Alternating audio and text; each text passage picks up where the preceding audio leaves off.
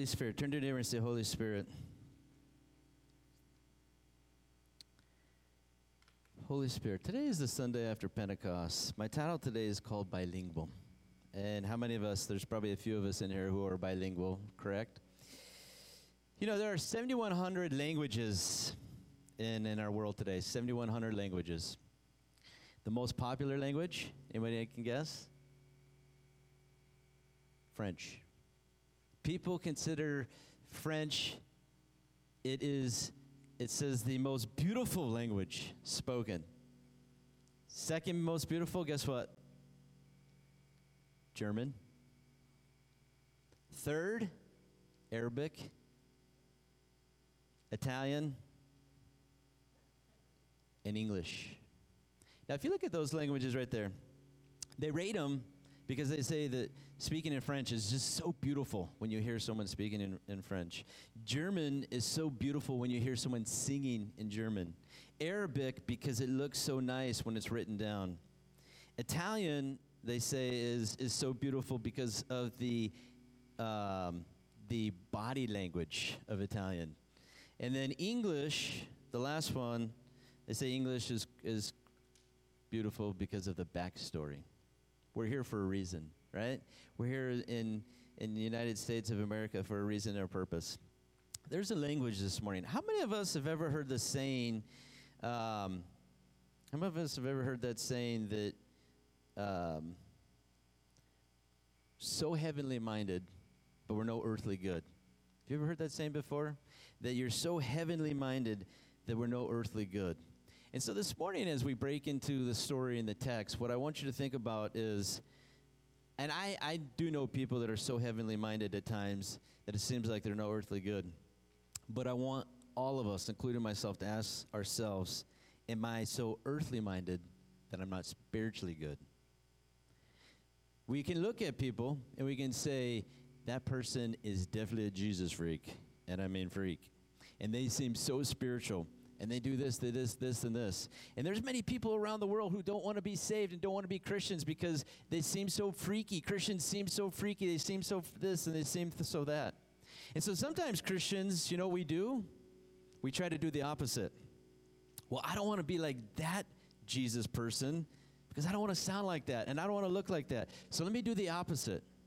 And so what I think we have one of the issues in, in church today around the on the world is have we become so earthly minded that we're not really spiritually good at this point?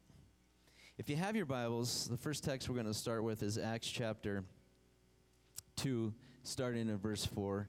And this may look familiar because it was spoken of the day of Pentecost. Acts 2, verse 4. It says, Everyone present was filled with the Holy Spirit and began speaking in other languages as the Holy Spirit gave them this ability.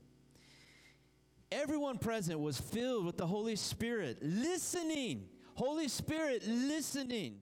As the Holy Spirit began speaking, as the men began to speak in other languages, as the Holy Spirit gave them their ability. You see, there's a Holy Spirit language. Holy Spirit language. Turn to your neighbor and say, Do you have the Holy Spirit language? Holy Spirit language. Our main text this morning starts in Acts chapter 3, starting in verse 1 the Holy Spirit enabled the men to speak in other languages. Acts chapter 3, starting verse 1. Peter and John went to the temple one afternoon to take part in the 3 o'clock prayer service. As they approached the temple, a man lame from birth, crippled from birth, was being carried in. Each day he was put beside the temple gate, one called the Beautiful Gate, so he could beg from the people going into the temple. When he saw Peter and John about to enter, he asked them for some money. This, um, this poor guy, he's over 40 years old, but it said that at birth he was born with a condition. He was born and he was crippled. And the Bible called him lame. It wasn't that he was a lame man, but he was a crippled man, right? This man was born with this. It's not something that happened later in life. It's not something he asked for. It's not something that, you know, he, you know, in the tummy he asked his mom, hey, can I, can I be born crippled? He was born with a certain condition. He was born and he was lame, unfortunately crippled from birth. You know, every day for this man, I feel I feel bad because he woke up every single day. And how many of us have ever lived the same day seems like over and over and over again? And have we ever gone through a day and it says, man, it seems like I'm circling through this situation. I'm circling through my day. It just goes over and over and over and over again. This guy, he had the same routine. He had a espresso, dark, every single morning. He waited for his friends to pick him up. He made them an espresso because they picked him up. They picked him up and they would take him and drop him off every single day, same spot, same time doing the exact same thing seven days a week, every single day. Now, how many of us have ever thought, it's just nice when it seems like today's different than yesterday, right? Ah, breath of fresh air. You know, it's going to cool down for a day. It's going to go from 100 to like 95. Ah, we can take a deep breath. We're going to get five degrees, right? And then it's going to get hot again, and then it's going to get cooler again, and then it's going to get hot again. But how many of us know when we go from 100 to like 85? Doesn't that feel like, oh, that's so refreshing? That is so wonderful. That is so awesome. How many of us we look to we look forward to new things? We look forward to new adventures. How many of us we look forward to something new and different? We look forward to a new outfit. We look forward to going shopping and buying this and buying that. How many musicians look forward to their next guitar, their next piano, their next instrument? So many one of us we enjoy new things. We love new. This man didn't get that opportunity. He was born with less. And so he was stuck in the same routine every single day. You feel for the people in his life, they had to pick him up and carry him every single day. And being a 40 year old man, I'm sure he didn't weigh 75 pounds, right? The average 40 year old man probably weighs at least 150 pounds, at least, right? So every day, and we don't know if it was his brothers, we don't know if it was his friends, but someone had to carry this man every single day, carry him over over 40 years to the same place, carried him. And maybe they got a small cut, right? Maybe they got a little money. Maybe they, maybe if he got five bucks for the day, maybe he gave him 25 cents each. We don't know. We don't know what the cut is, right? But the people in his life, he had to depend on them for his own job. He had to depend on other people. Have you ever been in that situation where you want to get something done, but you have to depend on somebody else for you to get it done? How frustrating has it been sometimes when you're waiting for something, but you got to depend on somebody else because you physically or spiritually or emotionally or financially, you can't do it because you're dependent upon somebody else. It is the very, very most important thing to do when you read the Bible, you have to dig in and try to picture. So this morning we're highlighting this man, 40 years, being crippled, being lame. How did it feel to depend on somebody every single day? Every single day of my life, I have to depend on these people. How did it feel for him? Did he like that? You know, lucky for this guy, he had a job. Now, for him, it's not really probably the kind of job that most of us in here would choose. His job was to beg. Because his situation, being crippled, he couldn't walk, he couldn't run, he probably couldn't be in food sales, I guess, or a mechanic. Couldn't be a food server, couldn't be a doctor. He was crippled. He was crippled. How many of us how many of us have ever said, I would write, I would like to have that job. I'm just not qualified or I don't have what it takes. For this man, he settled for something. He settled for a job, the only thing that he thought he could do.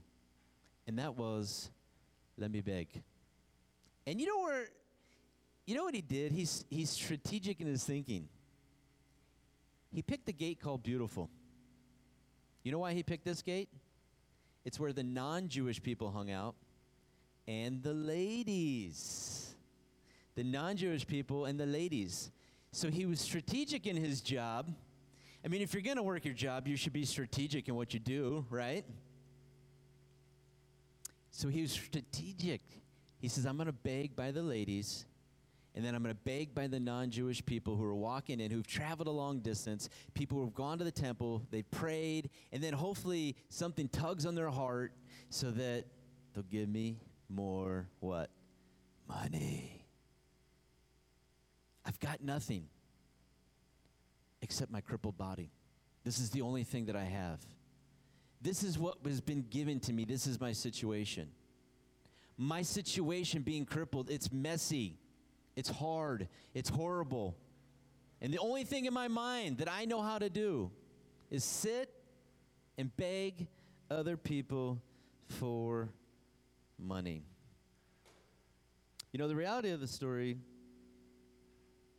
he probably couldn't have a normal job, right?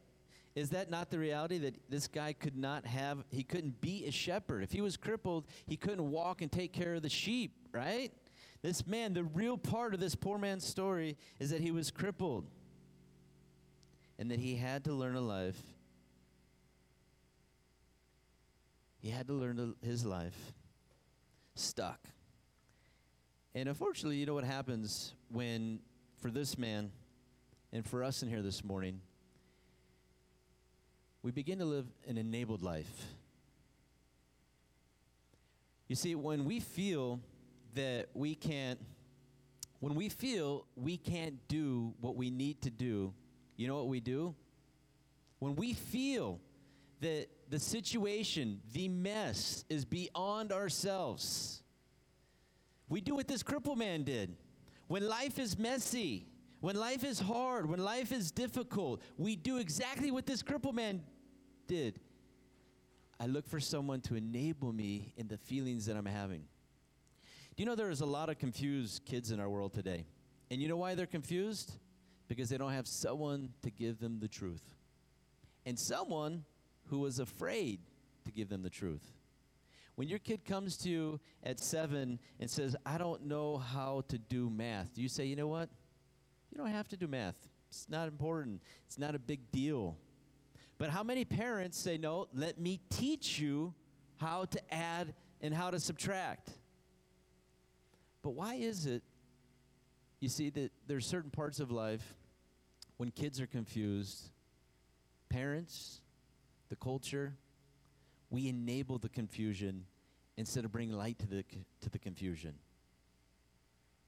When friends come to you, when family members come to you, and it's messy and it's crippling and it's hard and there's this and there's that do we as friends are we an enabler or we bringing light to every single situation the crippled man in the story he stayed the way that he did for 40 years because people enabled him to it's the situation he accepted but then the other people enabled him to be that way and see every one of us in here we have people who enable us to be who we used to be to be who we are, to be who we think we should be.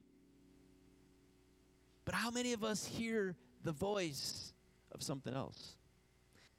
You know, as we read this story of the man in the Bible today, crippled at, at birth, 40 years old, and that's horrible. And for 40 years, he lived an enabled life because people had to carry him and they felt bad for him. We look at Nick, can you imagine being born, no arms, no legs? We know what kids say. We can only imagine going to school with no arms and no legs. We know what junior hires are like. We know what high school kids are like. They're rough. You imagine? You imagine you, that being you. How many of us being put in that situation would have wanted to do the exact same thing that he did at 10 and saying, you know what? It's just not worth it. It's just not worth it anymore. There are so many people in our world today, they're saying that about so many different situations because they're getting enabled. Instead of hearing his story and what God wants, we're saying, I want to be out of this messy, messy situation. I don't want to, I want to be out of this crippled situation. And a lot of people, you know what they do? They run to, I need to preserve myself. Instead of standing for what's really real and what's really true. I can't imagine being born like Nick. I can't imagine having no arms, no legs, not ever being able to walk. Not ever, ever. Guy swims, guy surfs, guy travels around the world speaking about Jesus Christ because you know what he decided to do? My life's not about me. Even this ugliness that I feel, my life's about him. So spiritually minded that we're no earthly good, but the real question is are we so earthly minded that today we're not spiritually good? Have we become so earthly stuck in our situations? This situation to me is crippling. This situation, it hurts. This crippling situation, this crippling person in my life, this crippling this, this crippling this, this crippling this, this crippling this. Because how many of us know that every single day there are so many different voices that speak over and over and over again? Remember, my title is called Bilingual. My title today is Bilingual. And you see, there's so many different voices. We have our own voice. All of us, we have our own voice, and we hear our own voice. Oh, I look handsome. I look pretty today. We have that voice that says, I'm hungry right now. Feed me. And then there's the devil's voice. And the devil's voice, see, the, the problem with the devil's voice, most of us, and even me at times, we have no idea the lies that we believe because he's so good at lying. He is so good at lying. We have no, and I guarantee you, every one of us in here, we deal with the devil's lies. He didn't give up on you, he's going to keep trying until he can knock you out, till he can knock you over, until he gets you into the self survival mode where it's only about you and I got to protect me above everything else in my life. What did the devil do when he was in heaven in worship? This sounds so good. Let me put myself above God.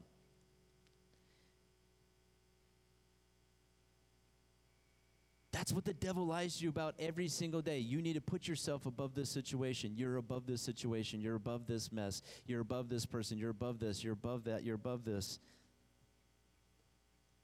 You don't need to listen to the truth. The reality in this story, the man was crippled. But the truth is, his life was about to change. Did he have any clue? Did he have any idea? Did he have anything? Did he know? Did he understand?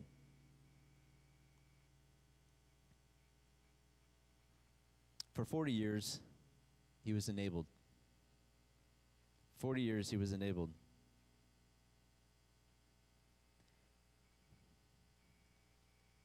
Acts 3 4, the story goes on. It says, Peter and John looked at him intently, and Peter said, Look. The man looked at them eagerly, expecting some money. And Peter said, I don't have any silver or gold for you, but I'll give you what I have. And in the name of Jesus Christ, the Nazarene, get up and walk. I think for the disciples, see, they learned the new language. And that they learned it, they didn't learn it, you know, three years ago when they first met Jesus the language came together for them. The language came together for them on the day of Pentecost. They spent time with Jesus. They listened, they heard, they saw, but that language didn't fully make sense. They didn't fully grasp it yet. You know, the, for the disciples who were with Jesus for three and a half years, what did they do for three and a half years? Who are the people, if you look at the, the classification of people that Jesus and the disciples hung around, they hung around sometimes with the religious. What did the religious do with Jesus? You know what they did? They did this. They bickered and complained the whole time. They were unwilling to hear the truth out of Jesus' mouth. These were people that Jesus saw on a daily basis. These are people that Jesus saw on a daily basis. And what did he, and he continued to be around the religious, even though they bickered and complained all the time. Instead of listening, they bickered and complained. For Jesus and his disciples to hang around with, with people who didn't know the truth. They didn't know. They didn't know God. They knew about him, but they didn't know him personally. And they were hungry and they were desperate. And today in our world today, we are filled with the same amount of people, the same people, the same desires, the same emotions and spiritual aspects. There are people who religiously today, they don't want to hear the truth. You know why? Religious people don't want to hear the truth? Because they've been enabled to be crippled. I don't want to be free. because I'm enabled to be crippled. I don't want to be free. And then how many people, you know, like me in my story, I didn't fully give my life to God until I fully realized that there was a God and there was a devil. There's so many people who can get behind, yeah, there's a God. There's many people who can get behind there's multiple gods. But when you start admitting, okay, if there's a God, there's a devil, and the more you start to admit, it more lines up with what? Only one thing, which is the Bible. God is trying to shift us from just being good people to great people. How many of us remember that He said, When I leave, you're going to do greater things? Do you think that God wants us just to be good people? Or does He want to move you into something greater? Does God want to shift something in our life? Does God want to shift something inside of us that He takes us from just being good to being great? And in order to move from good to great, you know what it takes? It takes learning a new language. The disciples learned the new language. They became bilingual Pentecost Sunday. The disciples learned something different.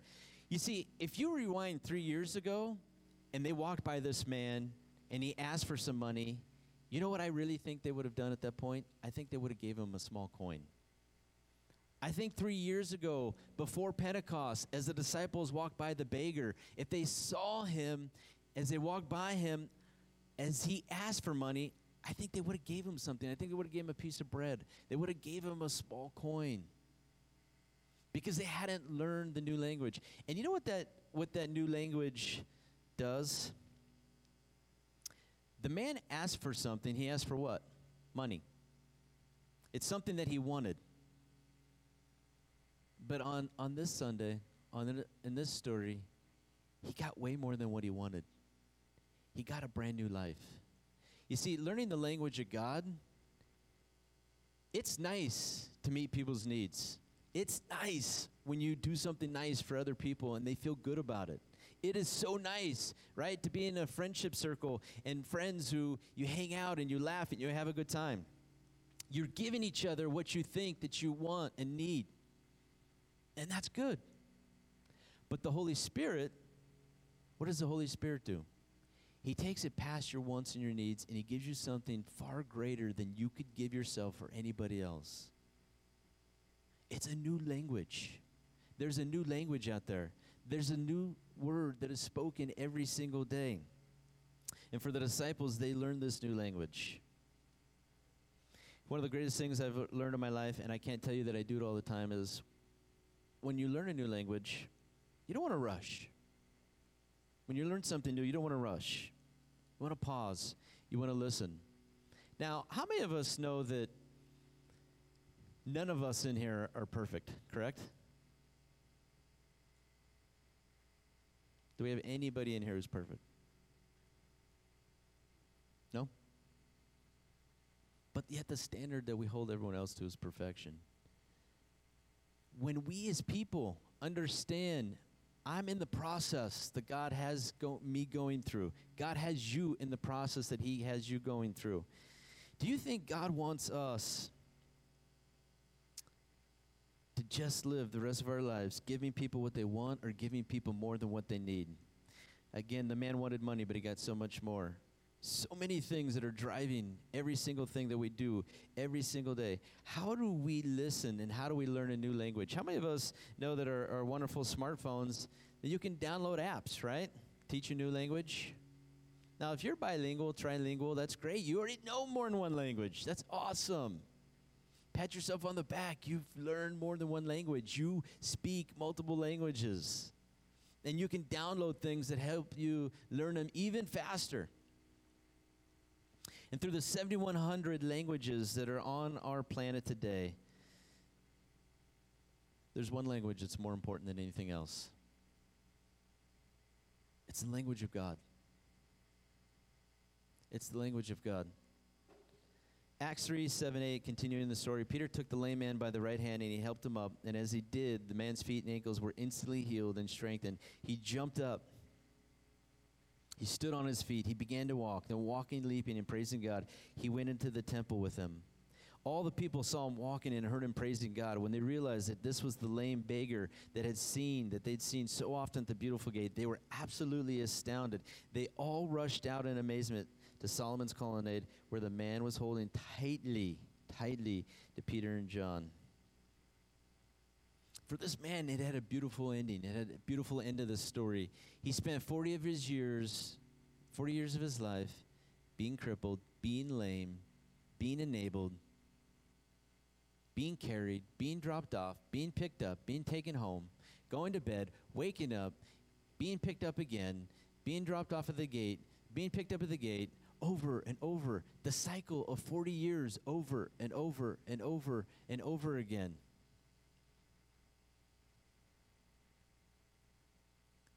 In a brand new life.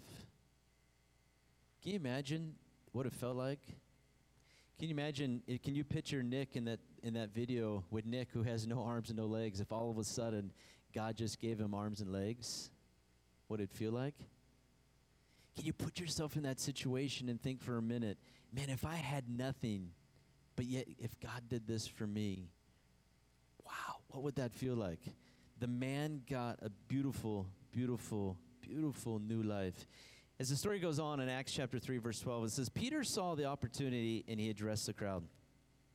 People of Israel, he said, what's so surprising about this? Why stare at us that that we had made this man walk by our own power, our own godliness. For it is the God of Abraham, Isaac, and Jacob, the God of all of our ancestors, who's brought glory to his servant Jesus by doing this. This is the same Jesus whom you handed over and rejected before Pilate, despite Pilate's decision to release him. You rejected this holy, righteous one and instead demanded the release of a murderer. You killed the author of life, but God raised him from the dead. We are witnesses of this fact. Through faith in the name of Jesus, this man was healed, and you know how crippled he was before. Faith in Jesus' name has healed him before your very eyes. You know what I love about Peter? As soon as this man gets healed, and as soon as everyone's going crazy, what is the first thing he does? This is, it's not about me. It's not about this man. This is about this is about Jesus. What did the story of Nick's what was he saying? Even though I have no hands and feet and you may feel for me, it's not about me. Who's it about? It's about Jesus. I have nothing in life. I have nothing. Life has left me short. Life has left me this. Life has left me broke. Life has left me lonely. Life has left me depressed. Life has left me this. Life has left me this. All the things that all of us can dwell on, all the things in this world, right? How many of us we could we could write a book, we could write a story, we can write all the list of things that we don't like. Does God love us and leave us? Does God love you? Does God love you and leave you where you used to be? Or does God want to lead you to somewhere better? Mentally, physically, spiritually? God loves you more than you love you. And because He loves you more than you love you, He has something greater than what we even want for ourselves this morning. You know, as we start to wrap up and we get ready to close, my, my title is called Bilingual. And as we move into a new theme, the Holy Spirit, you know, started on Pentecost Sunday, as we continue to move in the theme of the Holy Spirit, the Holy Spirit, how important is the Holy Spirit to our lives today? Obviously, it was to the disciples because they spent three and a half years with the revelation of Jesus Christ. They spent three years with him. They loved him. They watched him. They ate with him. They dined with him. They saw Jesus die. He was crucified and then he was raised to life. But when he was gone, it was now what do we do? Now what do we do? And when the Holy Spirit came, what had happened? It changed everything. God was not in the flesh anymore. Now God was living inside of them by his Holy Spirit.